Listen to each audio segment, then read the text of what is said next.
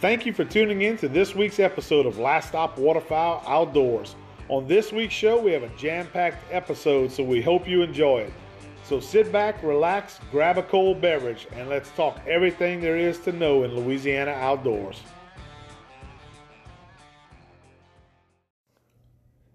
Tired of looking for that perfect hunting or fishing boat only to see that it's out of stock at your nearest dealer? Well, welcome to Game Changer Boats. We specialize in custom aluminum hunting and fishing boats. If you can dream it, Game Changer Boats can build it. Top quality craftsmanship and attention to detail is what we guarantee our customers, and we are proudly built right here in Louisiana.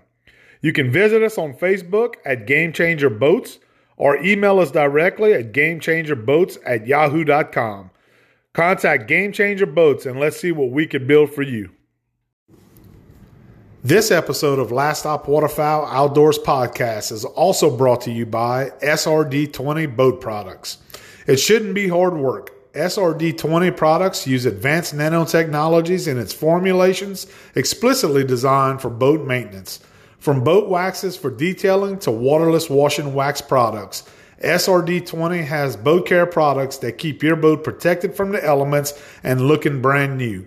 Visit them online at www.srd20.com and enter promo code LASTSTOP for 20% off all SRD20 products today.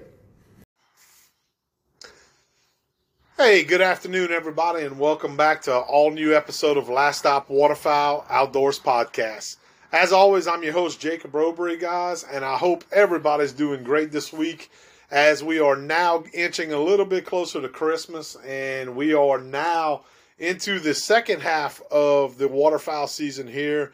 At least down here in Louisiana, we are, and many of you have either started to close, depending where you are in the flyways, or you kind of in the second half of the season like we are here in Louisiana. But a lot has been going on, and uh, and we have a lot to talk about on this episode. So we're gonna kind of sit back and we're gonna recap, take a look at the first uh, first half of the season down here in Louisiana. We'll discuss that.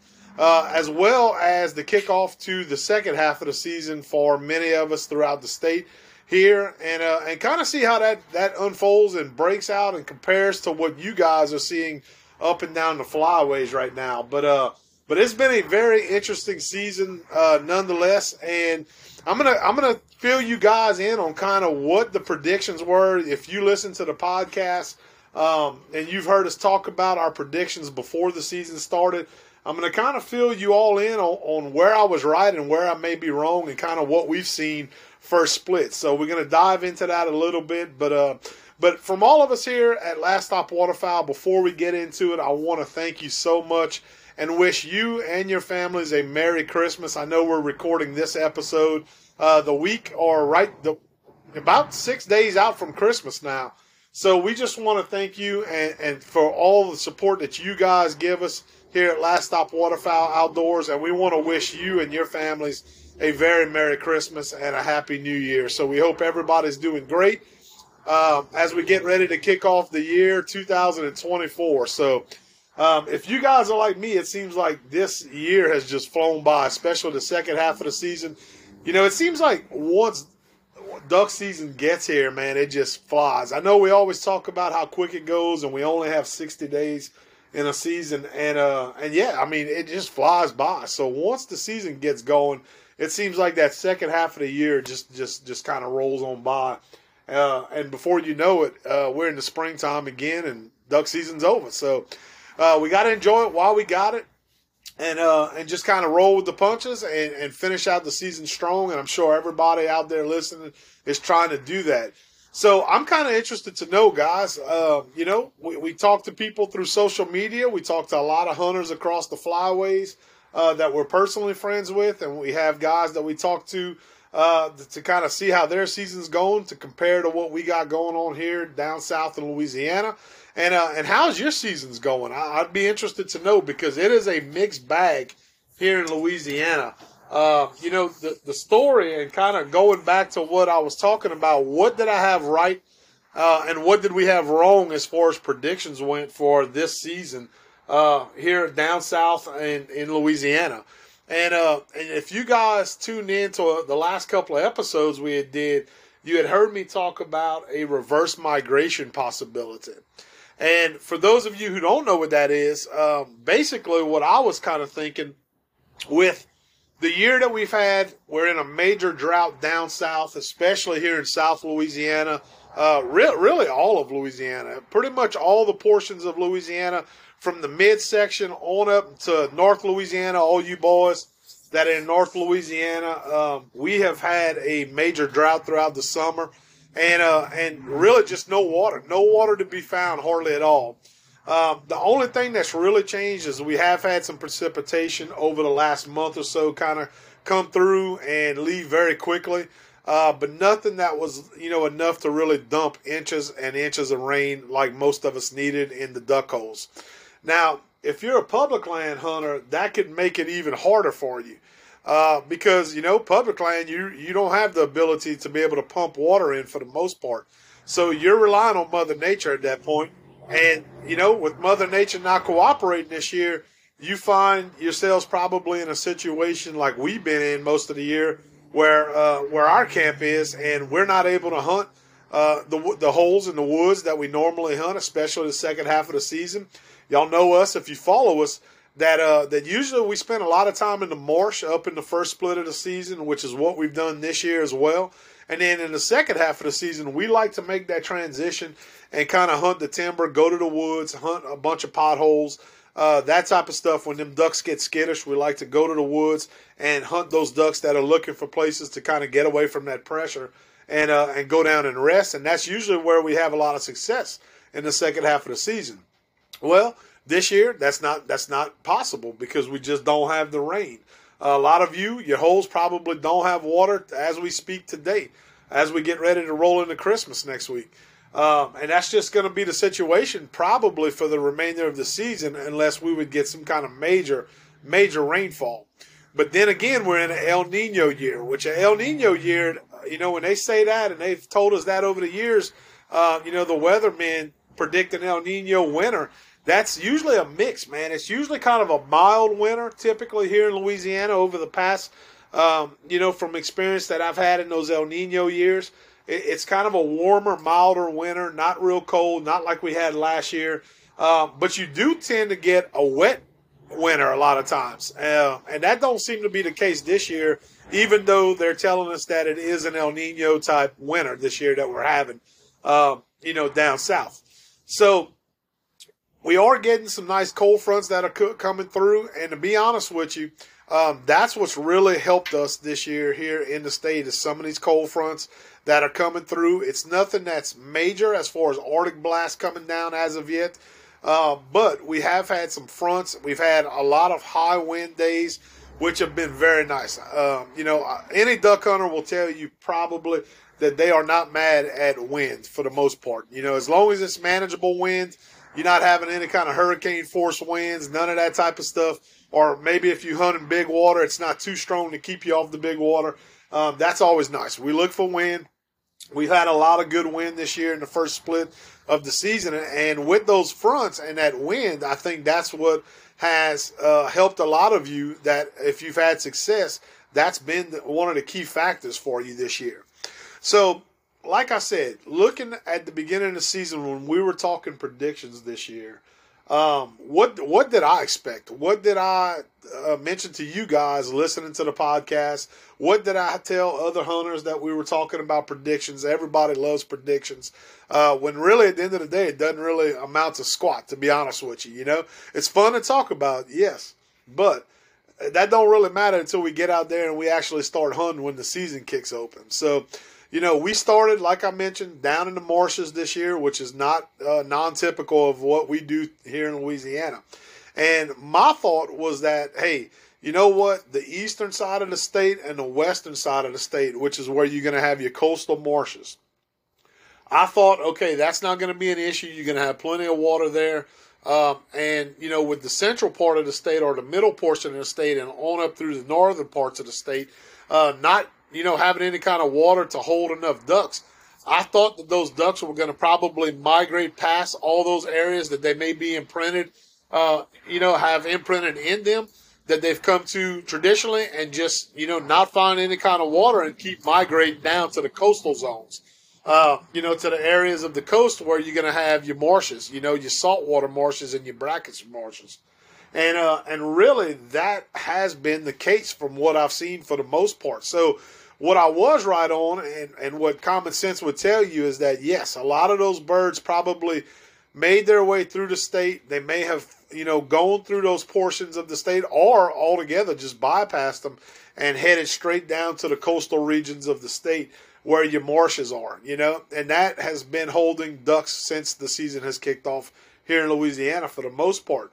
So if you're on the Lake Charles side, you're on the western part of the state, areas like Hackberry, Lacassine, all those type of areas that have coastal marsh access and you know whether it's public land or you have lease land in those areas you guys have been pretty happy with the season so far for the most part from what i've talked to all of the guys that i've talked to personally you know uh, you go to the other side of the state which is where i'm at is on the eastern side the southeastern side of the state you guys down in bayou black dularge uh, you know delacroix biloxi marsh um, all those areas, um, the eastern portion, I'm going blank on it, but um, oh, Pearl River, Pearl River, all those areas have done pretty damn well throughout the, the season so far, especially the first split of the season. Um, quite a bit of birds, quite a bit of birds have, have come out of those areas. So that has held true to what I thought would happen, to be honest with you. That a lot of the birds, I thought we would see good numbers of birds this year uh, down in those areas, and uh, you know we are. Historically, if you look at numbers, when they do, you know, the uh, the flyovers and they take the surveys, the western portion of Louisiana always has very high numbers as compared to the uh, to the eastern side of the state. Um, and you know that has held true probably once again this year from the numbers that I saw uh, that they had kind of released. I watched Delta Waterfowl release some numbers recently on that, as well as Ducks Unlimited had uh, had I watched uh, a video that they had put out on it, uh, and that's kind of been the case, you know. But what they are seeing is that quite a bit more birds have made their way down to the eastern portions of the state this year, and uh, and that's really not surprising because I think what it is is those birds that usually maybe stage up in your middle portions like Catahoula up north on you know the Monroe West Monroe area. Um, they have good numbers of teal. They have good numbers of wood ducks, uh, but they haven't seen the numbers of gadwall. They haven't seen the mallards. They haven't seen the, the, the puddle ducks that they typically see, and it's probably due to low water conditions. If I had to take a guess, you know, and I think a lot of those puddle ducks have made their way down to the coastal regions, and uh, and that's why you're probably seeing a higher increase on the eastern side of the state. Uh, Venice, Louisiana, all those areas that those birds typically feed to. I think you're seeing a lot of those birds push down to those regions and get dispersed throughout the coastal areas. Um, so that that would make sense to me, uh, and I could be completely wrong. I'm not a biologist, guys, but that's just what I see out in the field, and I have been out in the field quite a bit, and I've been on both sides of the state this year, hunting in the uh, in the western and the eastern portions of the state, and uh, and that's just kind of what I've witnessed out in the field personally in our crew, you know. So, you know, we've had good numbers, like I mentioned, on the eastern side of the state. Um, the hunts that we have been on, I can tell you pretty much a lot of our bag limit has been gadwall this season, um, which I know some of you up north, you guys, like we mentioned, you're not seeing the gadwall that we're getting down here in the marshes, and, and that's kind of been the story for the for the most part of the season. But uh, but the coastal marshes, we have been seeing quite a bit of gadwall. So good numbers of gadwall showing up early this year. Um, we kicked them off right when the season opened up. We kicked it off with Gadwall. Um, now, what's kind of funny about the eastern side of the state is it hasn't been, it doesn't seem like it's been just, oh, if you got coastal, you know, uh, marsh to hunt, you're going to have Gadwall. That kind of, it's kind of funny how that's worked out this year. It hasn't really been the case. Um, there's areas that I know typically have killed, you know, Gadwall or quite a bit of gadwall season after season that aren't reporting high numbers of gadwall this year um, showing up. So it's kind of like it's real hit or miss wherever the area is. And uh, I know the area that we've been hunting, we've had quite a bit of gadwall, but then you could go, you know, not very far as a, as a crow flies and down the coastline, and guys are not reporting any kind of bag limits of gadwall. They're just not showing up like they normally do.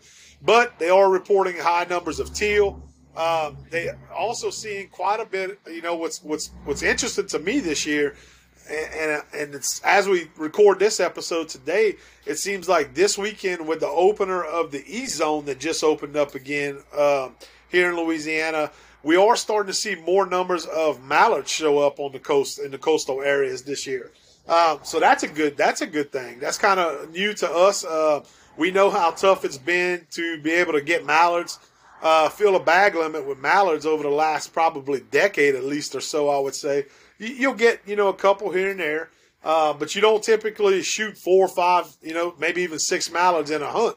Um, in most cases, you know, and you're starting to see more greenheads in pictures. You're starting to see talk to guys. I've been talking to guys that are saying, "Hey, man, we killed four mallards to go along with our limit, or we killed, you know, X amount this morning, maybe with just one or two on some mornings." But they are filling limits or having good days where they are getting a little bit more mallards this year. So that's that's interesting to see. Um, because a lot of guys up and down the flyway are reporting that the mallards really haven't made their way down to areas such as Arkansas that are known for them, you know, um, or just not seeing the numbers that they normally see, you know. So I know some hunters have been disappointed in Arkansas and Missouri, um, you know, with the numbers of mallards that they've had show up and what they've been able to harvest this year. Uh, but what I find interesting is that we are getting some of those mallards show up here a little bit more probably than we normally do in the coastal marshes of Louisiana, kind of like the good old days used to be um, when you see a little bit more greenheads showing up. So, um, yeah, it's kind of been interesting with the species. But, you know, what I've seen out there in the coastal marshes, whether it's the eastern side of the state, is the western side of the state, uh, you you have a lot of divers that are down right now. You have a lot of ringnecks. You have a lot of dogrees, um, which they have lowered the number of dogrees that you could kill early part first split of the season. That's that's something that they've done uh, over the last several years, and that's probably helping some, I would say, because you are seeing quite a bit more birds, uh, dogries show up. You know, a lot of your diver ducks. We see quite a bit of redheads this year in the coastal marshes. Um, you know, stuff that's not uncommon, but we're seeing large, quite a bit large, larger numbers of them this year. So that's been interesting, um, you know, to see. So that's that's really good. I even saw this week a guy shot a cinnamon teal. So that's that's a that's pretty cool to see that uh you know you kind of get those rare species that that come down every once in a while and somebody will harvest one and uh and it's always cool man because that makes an absolute beautiful mount. It's a keepsake for somebody to have and uh and be able to remember for quite some time, you know. But uh but yeah, a cinnamon teal that's something you don't typically see a whole lot of here in Louisiana. And I did see this past weekend in the East Zone when it opened up, there was one harvested that uh, was posted on social media. So congrats to that guy. Beautiful bird, and I know that's something that you're gonna cherish for a long time, and uh, and have and have stories about. So that's pretty cool. But uh, but for the most part, like I said, a lot of divers. Uh, you know, you're seeing typical divers uh, population. Uh, maybe a little bit higher number of those this year. I, I can tell you this, guys. For us, when we opened up the first split, I was down in Hackberry, Louisiana this year and uh, and we actually held off on the ringnecks and the dogries because we were trying. We we could have. To be honest with you, we could have limited out if you wanted to say, "Hey, I limited out in, a, in an hour." We probably could have shot a limit of those. If you guys follow us on social media, uh, watched our YouTube channel, we have some videos from the first split when we kicked off the season, and uh, we we were letting dogries and ringnecks just fly through the spread and it was hundreds, if not thousands, of them that we could have, you know, had a chance at that we could have shot at, and we just we let go because we were trying to hold out for some more of the maybe some puddle ducks like your teal, maybe a couple of mallards because the area we were hunting has killed mallards throughout the years. Uh, so we were just kind of holding out. We were being a little bit pickier, and uh, and and to be honest with you, that's something this year with with the, the low water situation and us throwing off our kind of pattern of what we normally hunt and when we hunt it and not being able to hunt it because of no water. This year, I, I find myself a lot more laid back. I'll be honest with y'all, you know. And what what do I mean by that? What what I'm finding myself doing is it's kind of forcing me out of my comfort zone, um, you know, or out of my traditional pattern of what I've done through the years. Like I mentioned, Marsh first half of the season we typically go to the woods second half of the season.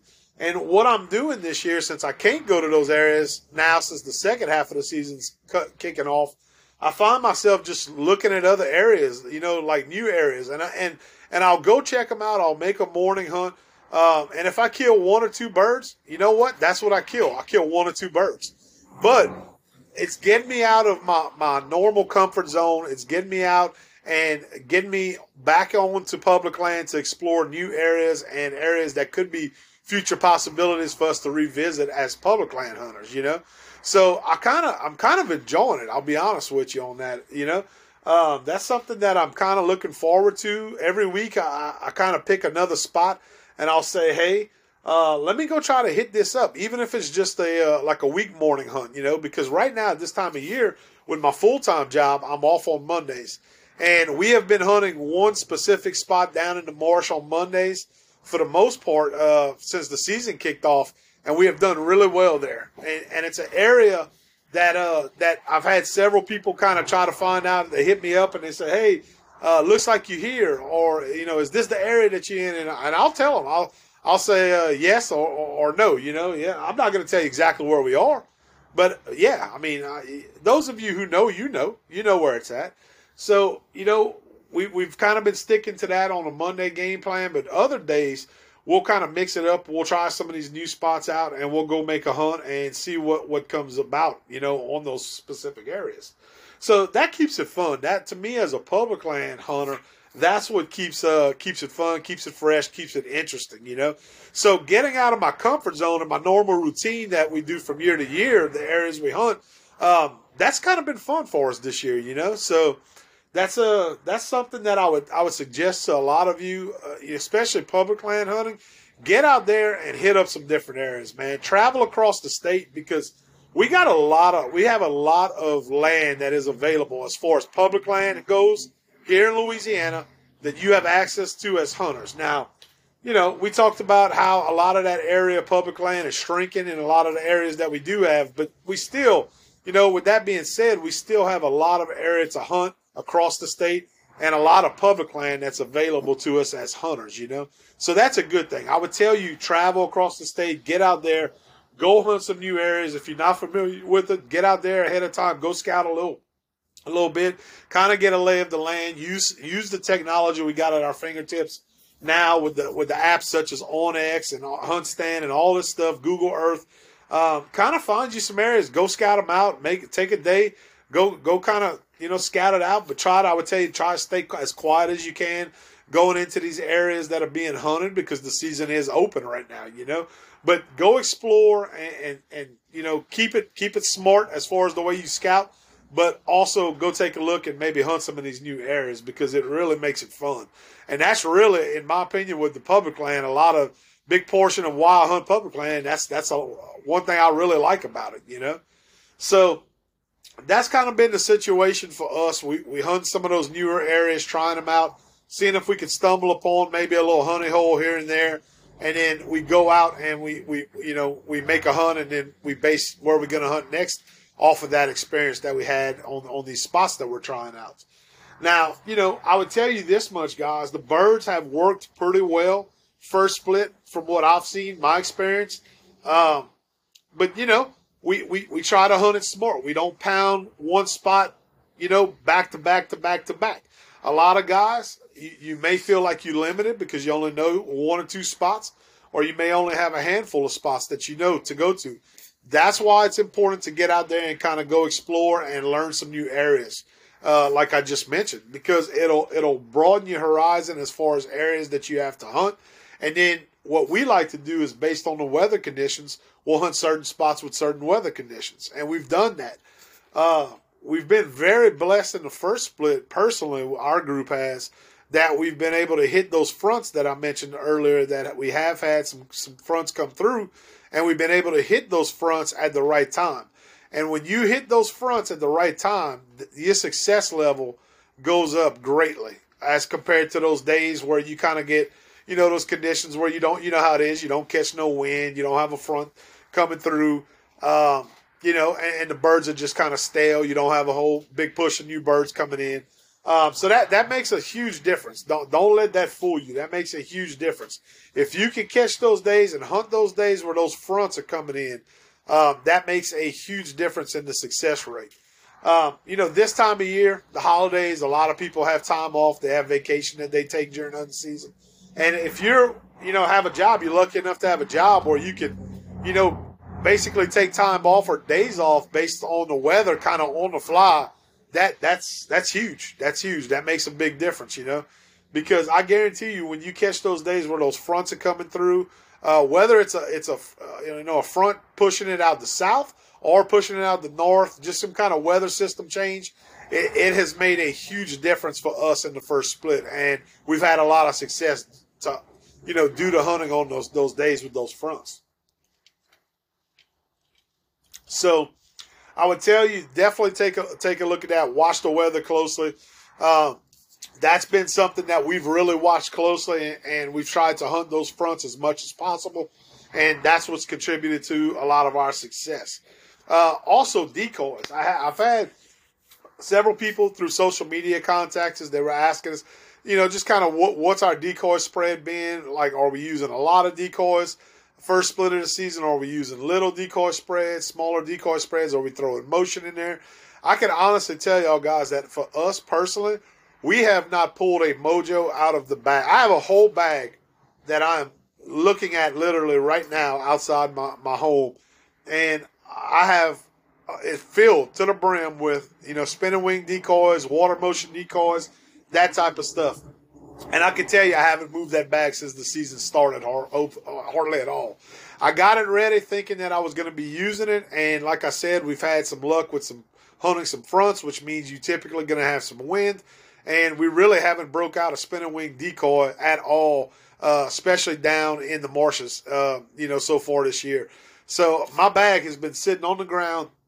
I haven't broke out a single mojo, not a single motion decoy. The only thing that we have put other than regular decoys, regular floaters in our spread is a jerk string. And uh, and I cannot tell you the importance of a jerk string, guys, how important a jerk string could be. Now, have we had to use it on all of our hunts? We have not because we've had really good wind this year, you know, so far. But there has been a few occasions where we pulled it out, and it makes a world of difference, guys.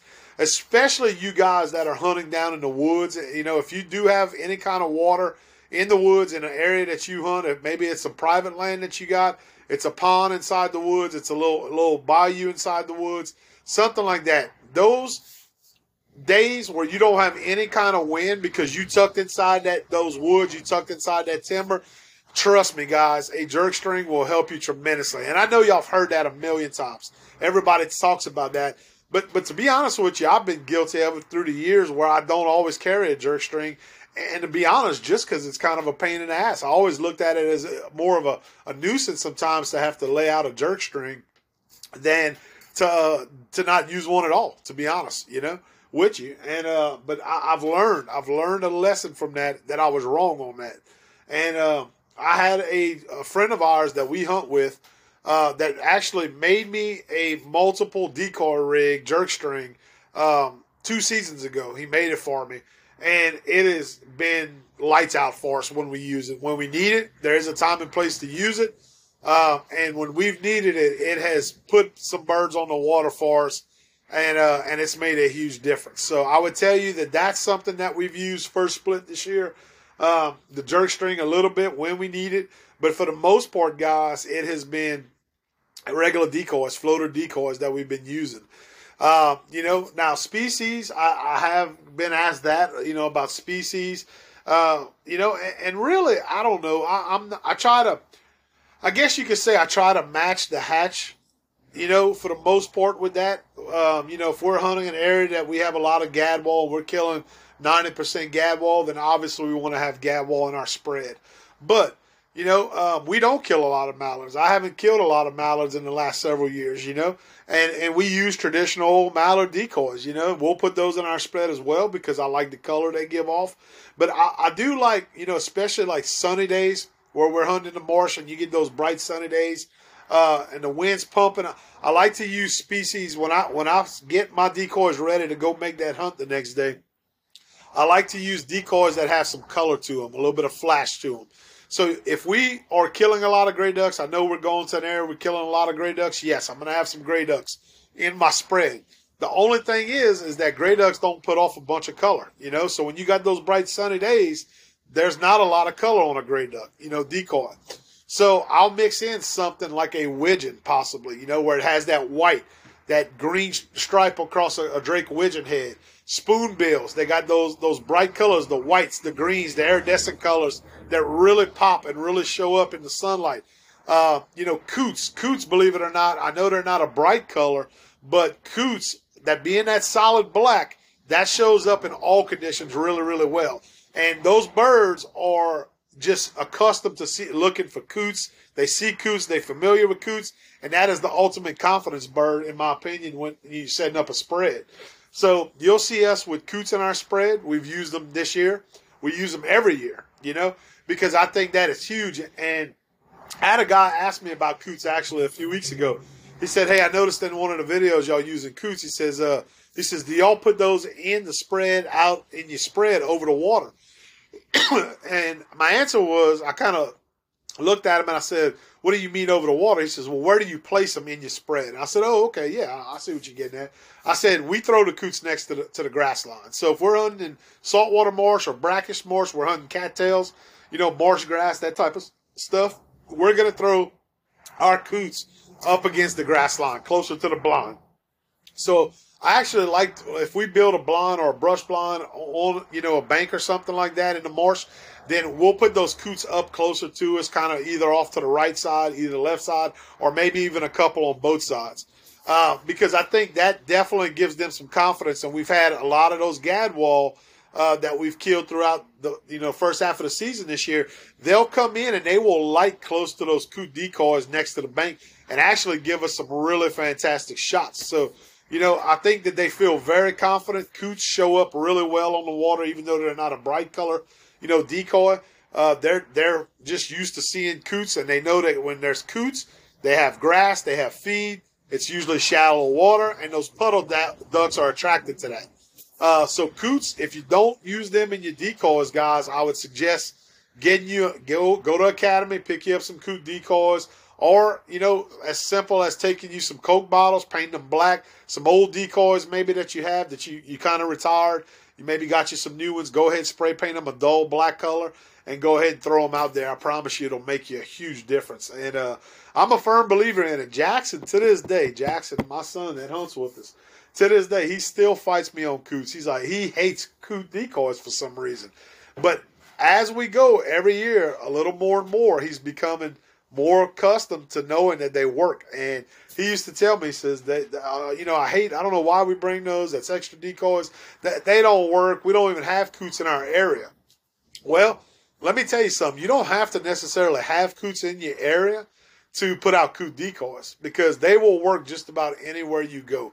Uh, whether you're in the marshes, you're in the field, you know, uh, a crawfish pond, a rice field, any of that type of stuff uh, coot decoys will work for you. Trust me on that. They will work for you. So that's just something that we've done. The coot deal is something that we've mixed in uh, this year. But uh, if it's, you know, puddle duck decoys or diver decoys, I typically on the, the bright sunny days, I like to get something with a lot of color, a lot of flash to them.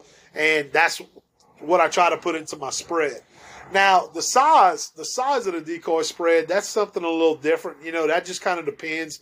With us being public land hunters, we're mobile a lot of times, so we try to go as light as we can on the spreads. But, you know, it depends where we're hunting. If we're hunting an open water area and we're competing against divers and coots and that type of stuff, uh, then we're going to put a bigger spread. You know, we might have several dozen decoys out. So that just depends on the situation for whenever you or for the area that you're going to be hunting. You know, now if it's a small marsh pond, we may be down to two dozen decoys in the first split. You know, we may put a dozen on one side, a dozen on the other side, kind of leave a pothole in the middle, maybe a couple on the on the outer edge of the middle portion of the spread. Uh, you know, but what I found has really worked for us with the winds this year, and it just kind of worked, seemed to be where it worked out that way is we'll put a pot of ducks on the right hand side, we'll put a pot on the left hand side, and like I said, a couple on the back middle side, kind of further back. And then we'll throw those coot decoys out up against the bank or where we have the blinds at. And, uh, and those ducks seem to kind of funnel in and they'll either go to one or two spots, places for the most part. They're either going to land in that landing area in the middle that we have set up for them, or they're going to kind of land on those edges where the coots are. Uh, and like I had mentioned to y'all, and that that if that works out that way to where it just happens to work like it should, then that's going to give you some very good shots. It's going to get you some higher percentage shots, and uh, and hopefully you guys will, will, be able to you know harvest more birds that way without uh, less cripples or with with less cripples, I should say. Uh, you know, and uh, and that's that's that's what's worked for us. You know, that that's what's kind of been the ticket for us. But the number of decoys that we put in the spread really just depends on where we hunt at and the size of the, the, the holes that we're hunting, the size of the, the marsh ponds that we're hunting. Uh, you know, we hunted, for instance, we hunted open water a few weeks ago, and we we we put out a pretty big spread for open water because you know it was an area where we had a lot of divers at. You know, they did have some puddle ducks, but it was more divers than anything. And you know, when you were, when we were scouting out and we were riding through through the lake in open water, we were jumping up big wads of, of, of diver ducks. You know, so in order to compete with that, you have to have, in my thinking, my my you know train of thinking there is that you have to have a little bit bigger spread to be able to compete with those birds that are rafted up.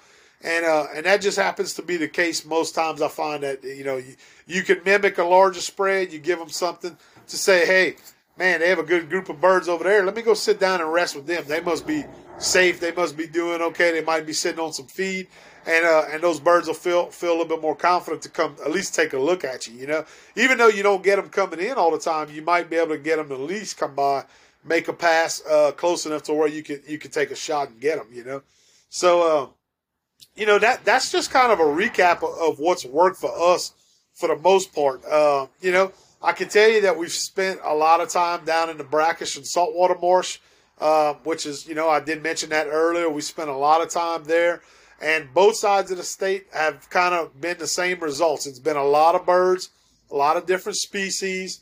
Uh, but where I was wrong, guys, is, and, and I was saying that this podcast kind of, kind of, the subject of it being that, hey, what was I right on with the predictions? What was I wrong on with the predictions? I thought we would have a lot of birds here for the start of the season. And I told people, I said, hey, this is just my train of thought. I think we're going to have great openers in the East Zone and the West Zone. But once both zones open up where they start pounding on, you know, both sides of the state, I thought we would have a reverse migration. I thought that a lot of those birds would feel pressured. They would get pressured and they would start pushing up and trying to get away from the coastal areas. And what I was thinking is that they would maybe push up toward back towards Arkansas. You know, that's kind of what I was thinking. And uh, and really, from what I've seen, that hasn't been so much the case. Not as much as at least as I thought it would be. It seems like we've been able to hold a lot of birds down here in Louisiana in the coastal areas all through the first split, and even with the second split opening up uh, in the east or I'm sorry, in the west zone two weeks ago, and the east this past weekend. It seems like there's still, you know, good numbers of birds that are holding to the area. Now, I don't think just from what I'm seeing and what I'm, you know, what I'm hearing talking to people, I don't think that we had a big push of new birds coming in for the uh, the split. I don't think while the while the season was closed up that we had anything pushing a new big push of birds down. Um, and and I could be wrong on that, but you know, just hunting this weekend, which I had a couple of things. We had a few sicknesses in the family, which we haven't been able to get you know out there as much in the last couple of days, but uh, since it opened up again. But just from what I'm seeing, and my my hunch is that we haven't got any kind of push of new birds really coming in uh, when the split hit. You know, uh, a lot of people reported this weekend when the East Zone opened up that it was a lot of a lot of stale birds. You know, even if they killed birds, they were harder to work. The birds were harder to work. There wasn't as many numbers of birds. Uh, and you, you know, you may say, well, we had a pretty successful weekend. We saw a lot of birds, you know, um, and that may be the case where you were, but I think for the most part, we haven't got another good push of birds coming down, uh, you know, since the split. Now, my good buddy Roland Cortez, the duck man himself, Roland, Roland's always had a, a saying that he told me since I met Roland. He said, you know, in Louisiana, his thought was that the the big push of birds comes first split. He said that you know he always thought the second split we, we typically wouldn't get a whole lot of birds coming down based off of his his years of hunting, his uh, his records that he's kept on the migration. Uh, but then if you hear if you hear a lot of older hunters that still hunt to this day, they'll tell you, oh, in Louisiana, excuse me. Let me take a sip here, guys. One second. The older guys that still hunt, they'll tell you, well, you know, you get the colder weather in the second split of the season, and that's really when we get a better push of birds uh, down south, and especially down here in, in southern Louisiana. And you know, I've seen both. I have to be honest with you. I can't say that one is necessarily better than the other. Um, but there is historical data that shows that a lot of the migration, uh, you know, it either occurs before Christmas or you're really not going to see a whole lot after that. You know, I think it's somewhere in that in that timeline of around December 20th to 25th uh, that historical you know data will show that the big push in the migration is basically what you're going to have has has really needed to show up by those dates, or you're not going to get a whole lot of new birds coming in. Now, you know, I don't know. I don't know what to really believe on that, you know, because I've seen years where that holds true, where you don't see a big push the rest of the season. And I've seen years like last year where, you know, the upper portions of the flyway didn't have any kind of water. They were in a drought similar to what we are down south this year. And we had new birds pushing in last year till the end of the season, till the day we closed. We were shooting, we were seeing new, you know, birds come in that we were hunting in the woods last year. We were holding good water. We had food, and we saw new pushes of birds coming in every week. It seemed, or, or if not every week, but every front. I could say that. Um, you know that that would probably hold true. That we were seeing new pushes of birds because the area that we hunt in the woods where we were having a lot of success at last year, second half of the season, it's not an area that just holds thousands of ducks. You know, uh, it, it's not a it's not an area where you're going to go and scout it out and just see thousands and thousands of ducks. And those of you who hunt public land, you could probably relate to this when I say that if you're in an area where you, you kill ducks, but when you scout, you don't see tons of ducks, but yet it comes the morning of the hunt and you you killed you kill birds. There can be a lot of factors that cause that. And this specific area that we hunt, usually in the second half of the season, it's like that. You could go, you could scout, and you won't see very many ducks. You might jump up a few here and there. But then it opens up and you go to your areas that you hunt and you end up seeing birds. You see new species of birds coming in, puddle ducks, more wood ducks moving around uh, you you get different species coming in, and you might have a mixed bag during that hunt. And what I tell people is that we don't. And I know this may sound weird to some people, but we don't necessarily in an area like that scout for ducks or scout the ducks. The numbers of ducks is what I mean by that. We scout water levels. We scout food source. It, we're looking at an area to hunt an area where they use it as a resting and a, and a, and kind of a refuge to kind of get away from the, the fields and the marshes where a lot of that pressure is going on. And they come into those woods, they come into that timber in the second half of the season. That's what we're scouting. We're looking at water levels. We're looking at food source. Is there food there to hold them when they come in there and take refuge and they, they rest? Um, you know, that's the days. If you have those conditions, you have the food, you have the right water level, and you get the fronts moving in, that's those days where you're going to have a lot of success. And uh, and this specific area that we hunt is like that. And many of you probably hunt areas that are like that or kind of sound familiar to what I'm saying. So it's not always, I tell people, it's not always hunting the numbers of ducks that you see. Whenever you go in there and you jumping up thousands of ducks, yeah, that's awesome. That's a great thing. And, and that'll, you know, that's always a good thing to see. But how many times do you go into an area, especially public land, and there's hundreds or thousands of birds sitting on the water when you scout it. And then you get there the morning of, and it seems like all those birds disappeared.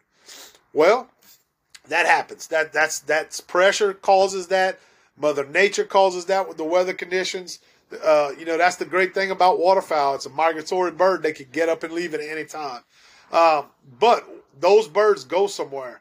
And these areas that I'm talking about, these refuge areas within the woods, you know, where they have cover and they have timber and they don't have a lot of pressure on them all the time, they they go to areas like that. That's the same reason they'll go those these coastal birds when they come down here and we start pressuring those birds. You'll start seeing those birds raft up on areas like like Pontchartrain here on the eastern side of the state.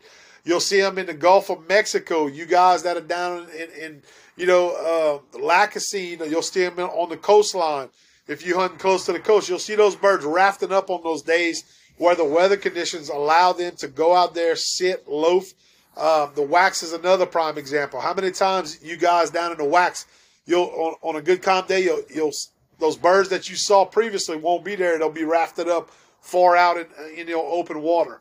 Um, you know, Lake Pontchartrain, Lake Maurepas, that's areas in our area here on the eastern side of the state that you'll see it happen. Lake Borgne, uh, those of you who hunt around the Rigolets, all those areas, um, you'll see those birds rafted up. Well, those birds, when they get pressured, they go into those areas and they just go sit, get away from that pressure. So, you know, you really, you really, uh, you know, you have to do your homework. You have to watch those weather patterns. And, you know, if you do that, you're going to have a lot more success. There's no doubt about it. You really will. You know, I, I tell people all the time, uh, you know, they'll, you'll get guys that are, are new hunters. They'll ask questions, and, and, I tell them, I say the best days that I love the mo- the marshes, the coastal marshes, especially the coastal marshes that butt up to that open water, or you, even your brackish marshes that butt up to those big lakes, like I mentioned, uh, or those rough, nasty weather condition days. Because on those days, it forces those birds off of those open water reservoirs and it forces them inland a lot of times. They'll come into the marshes, and that's where you see those good pushes, those days where you do a lot better because you're getting higher number of birds coming in. They're trying to get out of that rough water, trying to get off of that those big open water areas, and they'll come into the inland to the marshes, and they'll they'll sit down and try to rest in there. So that's days where you have a higher percentage. So when you wake up in the morning and it's nasty weather conditions, and it's not something that's going to be unsafe for you, and you're thinking, hey man I see rain on the radar. Should I go today or should I not go today? That's sometimes, from my experience, some of the best days that you could possibly hunt, especially if you hunt those areas that we're talking about, you know? Now, in the timber, I find that's a little different sometimes, you know? It can be good. But in the timber, I'm looking for them bright sunny days. That's what I like in the timber. That's my favorite, you know?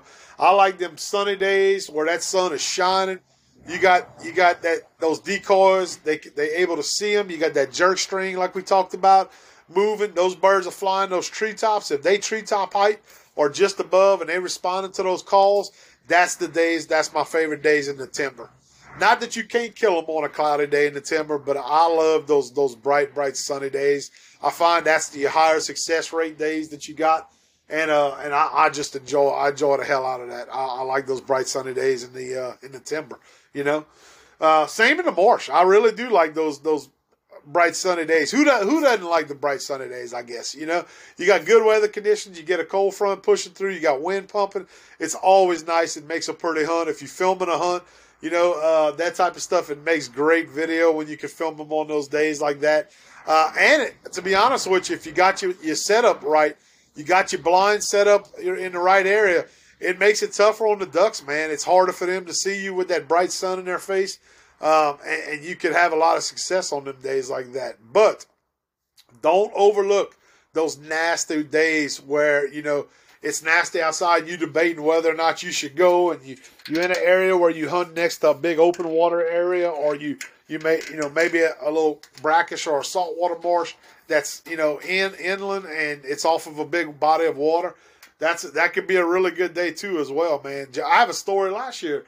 You know, I was guilty of it last year. We were sitting and watching the weather for two days. We were planning on making a hunt in a public land piece that we were hunting, and uh, it was one of those areas that I'm talking about. It was a little brackish marsh uh, that we were hunting off of a big, big open body water, uh, body of water. And uh, I was, I woke up. I told, I told my partner. I said, or Jackson. It was actually my son Jackson. I told Jackson, I said, hey, I said, look, we're to wake up. I don't know. It's a 50 50 chance if we're to go. You know, we'll see what, what the weather looks like. We'll check the radar. And we wake up, we look at the radar, you know, uh, before I wake him up, and I'm checking it. And, and I'm looking, to be honest with y'all, I'm looking for reasons to kind of talk myself out of going because I, I, was tired. Um, you know, we had been going at it pretty hard. I, I kind of just needed a day off, to be honest with everybody. That's that's what it was. And uh, I was like, well, I don't know. So I kind of woke him up and I said, hey, uh, which he was kind of already up. He was ready to go. He wanted to go.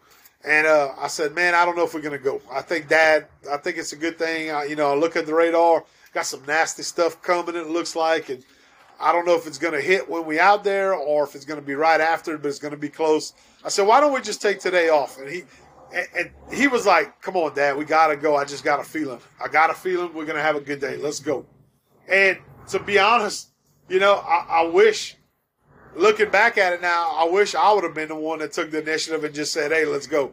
No questions asked. Let's get up. Let's go. But I was being lazy. I was just being lazy that, that day, which is rare for me, to be honest, because it's not it's not often I'm like that. I pretty much want to go nonstop throughout the season, but that morning I didn't, and I'll admit it. You know. And uh, and he said, "Come on, let's go, let's go. I only get so many days I can hunt with me being out of school, uh, and at the end of the day, we only get 60 days. He told me that. So he's heard me say that a million times. So he used my own verbiage on me on that one, you know. And uh, and I said, all right. I said, let's go ahead and go. I said, but it may not, you know, we may be miserable out there. So we get there, we pull up at the launch, and there's hardly anybody there. And I'm like, and this is an area that usually has quite a bit of hunters. And I'm thinking to myself, I, I, I, there was so little people there. I think we had one or two trucks there, which is really weird for this area. And I it I looked at him and he kind of looked at me and he he looked at me and he said, "You sure we can hunt today?" And we started laughing. I was like, "Yeah, I know it's a day we can hunt. You know, it's not like it was anything closed for any reason. We wasn't in a split, nothing like that." And uh, but I did double check it. I will be honest. I double checked it just to make sure, knowing damn well it was a day that we could hunt anyway. So we anyway we end up going, and we get there and it's drizzling and it's blue, blue, blue. I mean, it's one of the days it looks like the sky's about to just bust open. Hey, and I'm good with hunting in the rain. That does not bother me whatsoever for the most part. But I don't mess with lightning. I don't like lightning. Them days where you get them them storms come through and you got lightning popping all around you. We're out there in a metal boat, you know, and I'm six foot three almost, and I'm standing up to shoot a shot with another shotgun above my head, and it's just not a good combination. That that type of stuff it freaks me out. So anyway, we uh, we go out there, and it looks like it could bust open at any time, and it's drizzling. It's wind starts pumping pretty good, and guys, when I tell y'all we were the only ones in this specific area, we were the only ones out there. If we would have broke down that morning, we would have had to call somebody to come get us because there was nobody out there. But when I tell you it ended up being a phenomenal hunt that day for us, they had green winged teal show up on this hunt like we had not seen all season previous to this hunt. And we sat there and we hunted and we had an absolute blast. And you know, we never got more than a drizzle on us. It, it, it, most of the hunt even stopped raining. But we got there, got a little wet from the drizzle, never had to kick the bilge pump on. We were hunting the boat blind that day, uh, just so we could kind of stay somewhat dry if it if it ended up raining, uh, and ended up being a phenomenal hunt. One of our best hunts of the season, probably last year uh, when that happened. And I looked at him and I said, you know what? I said you were hundred percent right. I said I'm so glad you made me come. I said, and uh, I said. I'm proud of you. I said it not only as a, as a young man, but as a young hunter early in your career, I said you weren't stupid about it. You know, it wasn't something that was going to put us in danger necessarily with the weather coming through. But I just didn't want to put up with it. And you said, no, let's go. I have a feeling. And that feeling ended up turning into a really good hunt for us. So, you know, that's a prime example of nasty weather conditions. It kept 99% of the other hunters that day home. And the one or two percent of us that went out there, it seemed like we had good hunts because I talked to a couple of guys that were at the launch, and they had limited out that day when we got got to the launch that day. And uh, you know, they said the same thing. They said, "Man, we were looking at it. We didn't know if we were going to come. We decided, fuck it, let's go ahead and go." And they they came like we went, you know, and uh, ended up having a really successful day. And there was not a person out there besides them to share it with or that saw it, you know. So that's just a, that's just an example. Some of them days you don't feel like going, you never know when the birds are going to show up, and you hear you hear guys say it all the time. You can't kill them if you stay home, and that saying is ex, that, that's extremely true. That's a, that's a one hundred percent true statement there. You can't kill them if you don't go. And uh, and look, I know it's not always the best conditions to go, and some days you got to hold back. Even though you don't want to, you got to hold back, and you know that's just stuff you got to do sometimes. But don't overlook those days, guys. And I'm telling y'all that being a public land hunter. So now I'm talking to all of you guys that, that would normally stay home in the coming and we end up go crowd everything up. But you know what? That's just some advice. That's some stuff that I've seen work for us. Uh, and that's, that's not the first time that that actually happened to me last year. That's just the first time that I was with Jackson and he made me go, you know? So that was pretty cool. But I was really glad for him that that good feeling he had worked out for him and it worked out for me as well because we were hunting together, you know. And we had a we had a hunt that we could talk about now and share a story with. So that that was pretty cool. But uh, but yeah, uh, overall, guys, really the first half of the season has been. I, I'm very happy with it. I know not everybody has been. A lot of guys have had success, and there's a lot of you listening that are probably saying, "Huh, you know, it sucked for us. We didn't have we didn't have a lot of success." But uh, but you know what? The second half is now upon us. We we in the second half of the season. We opened up now in both zones, and you have a lot of possibility to go out there. I think the best is not behind us. You know, even though we had a really good first split, I'm saying for us personally, I think we got better days ahead of us. You know, and like I said, with us kind of checking out new areas, being forced to check out some of these new areas, I'm excited about that opportunity. I may not have a limit when I go hunt them, but I mean, if I kill a couple of birds and I learn a little something about that area, then that's going to be a win, man. That's kind of what I'm looking for the second half of the season. So we have some we have some plans. We're going to probably go down. We're going to make a uh, make a goose and duck hunt down in Kaplan, Louisiana. I'm sure with our friend uh, Lance and Blaze uh, Coco. We're going to probably be going down hunting with them. They had a real successful hunt this past weekend uh, where they have some good bit of geese showing up down in the uh, in the fields down in Kaplan. A lot of snow geese it looks like that showed up. The specks co- haven't quite made their way down, uh, they, and when they do, days when they do have them, it seems like they're a little bit tougher to work. But I think I think the best days are ahead for the remainder of the season as far as the geese go. As if you're a goose hunter, uh, you know, so that's good. If you can kill a lot of snows and they got snows and, and you're having fun and you guys that are, are God and you, you have clients coming in, you can keep your clients happy.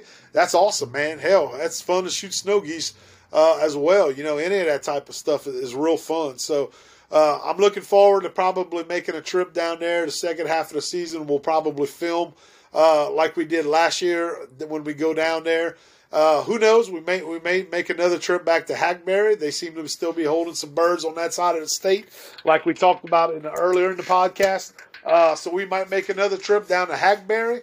Uh, you know, even though we're not going to be in the woods and the timber as much, you probably won't see us putting out many videos in the timber this year.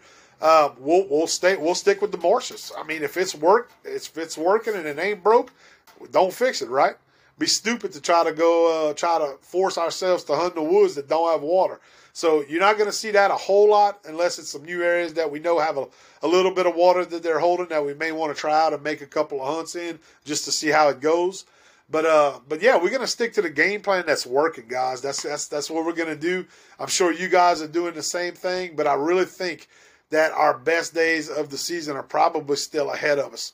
Um, you know, you look at it, we really haven't got a ton of cold weather so far. We've had some fronts and we've had some cold weather, but not not that frigid cold weather. You know, not that breaking ice type weather, you know, weather sheet of ice on the water.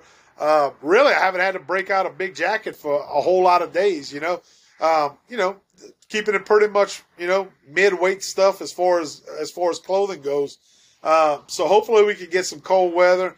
Uh, we can start getting some of those pushes of birds that are still hanging up north, get them pushed down south, and uh, and finish off the uh, finish off the season pretty strong. So looking forward to that, guys. I really am. I'm looking forward to it, and uh, you know we're gonna go back to work this week. We uh, we're gonna get back to work. We're gonna put in a few days before Christmas, and we're gonna go ahead and we're gonna hit it pretty hard during the Christmas break. Hopefully, hopefully. Everybody seems to be getting sick right now. My wife's sick with the flu at the moment. That's held us back a little bit uh, over the last couple of days. My, my youngest son was sick the week before. Um, and it seems like it's hitting a lot of households right now. If we could avoid that, uh, by staying out in the field, that'd be great. We could avoid that and kind of you know get more days out there. So.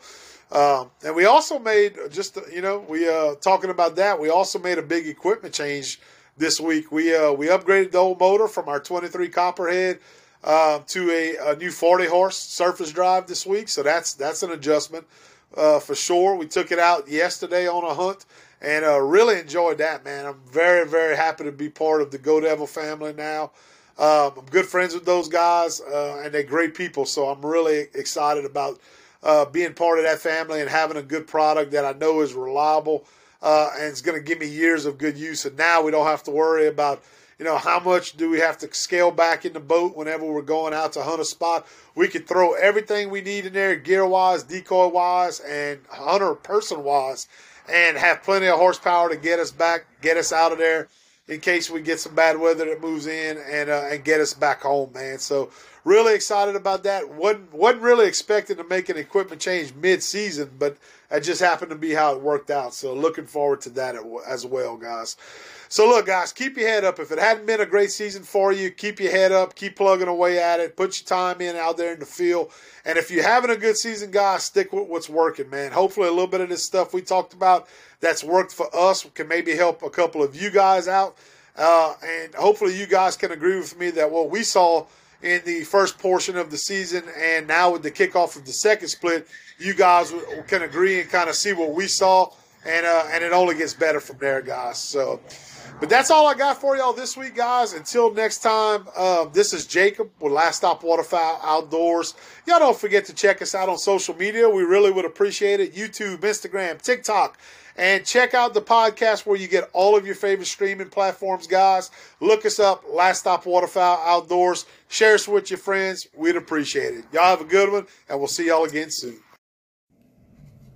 Guys, you hear us talk about it all the time. Our buddy Jay Thomas over at Blind Grass Camouflage Systems offers hunters and outdoorsmen the most realistic, durable, and versatile camouflage materials available on the market today. Let me ask you something. Are you tired of constantly having to rebush your blinds every year or the smell of rotting grass in your blind? How about grass that pokes and cuts you through grass mats that have no depth in color and does not last an entire season? Well, the answer to that is probably yes, you've experienced that same scenario. And blind grass's patented synthetic blind grass will not rot, mildew, and is 100% waterproof and it's available in mats or bundles and it comes in natural gas color blends or is paintable to match your unique surroundings. Folks, do yourself a favor if you're looking to camouflage your boat blind, kayak, permanent blind, or anything else that you're looking to blend in with your surroundings. Check out our friends at Blindgrass Camouflage Systems. You can visit them on the web at blindgrass.com. Guys, let's talk fishing for a minute. When you're looking for bait and tackle for all your fishing needs, look no further than Benoit's Performance Baits. Benoit's Performance Baits offer some of the best soft plastics for bass, sac-a-lait, and saltwater species. Whether it's a day on the water or trying to catch a mess of fish for a family fish fry or a heavy bag to win a tournament, Benoit's Performance Baits has what you need and what the fish want. You can visit us on social media on Facebook, Instagram, and TikTok to place your order today with Benoit's Performance Baits.